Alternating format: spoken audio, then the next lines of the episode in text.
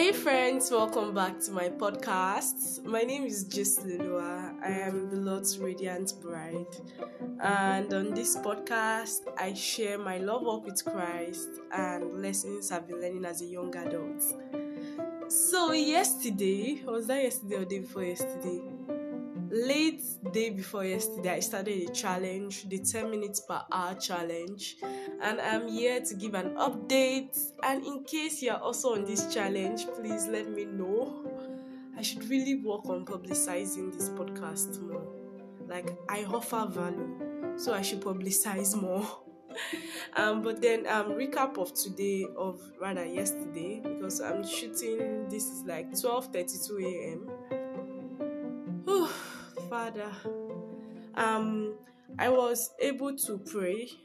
Like I was able to spend time with God. Like you know, it went well. It really taught me about the fact that time is running. Like I just finished praying one 10 minutes now, and the time is just running. But then um, I don't even know how to express this. But all I know to say is that I was able to although um there were some hours that there were some little glitches but then um for most of it i'm proud of myself. I'm proud of myself. And i think another thing that i want to add that for others that are going through these challenges please have someone you're accountable to. I had to go and meet uh, one of my moms and tell her that ma i'm going to be accountable. Even if i don't do what i'm supposed to do i'll be accountable yeah you should have someone that is accountable such that if you are not doing it well free free jesus christ english. Free feel oh god jesus. Okay free. No feel free. Oh gosh.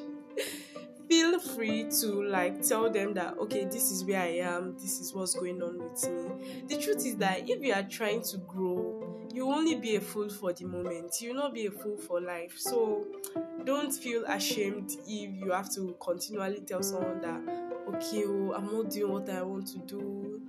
You get don't don't be ashamed. Remove shame. Like there's no shame here. Um my younger brother's name um one of the names that his grandma um he lives with us so that his grandma gave him was no shame. Back when for those that are Hausas, for the Hausa people.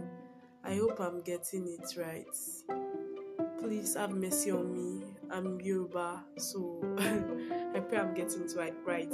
But then, um, his name, one of his names, his nicknames is that there is no shame here. Don't be ashamed to say this is where I am.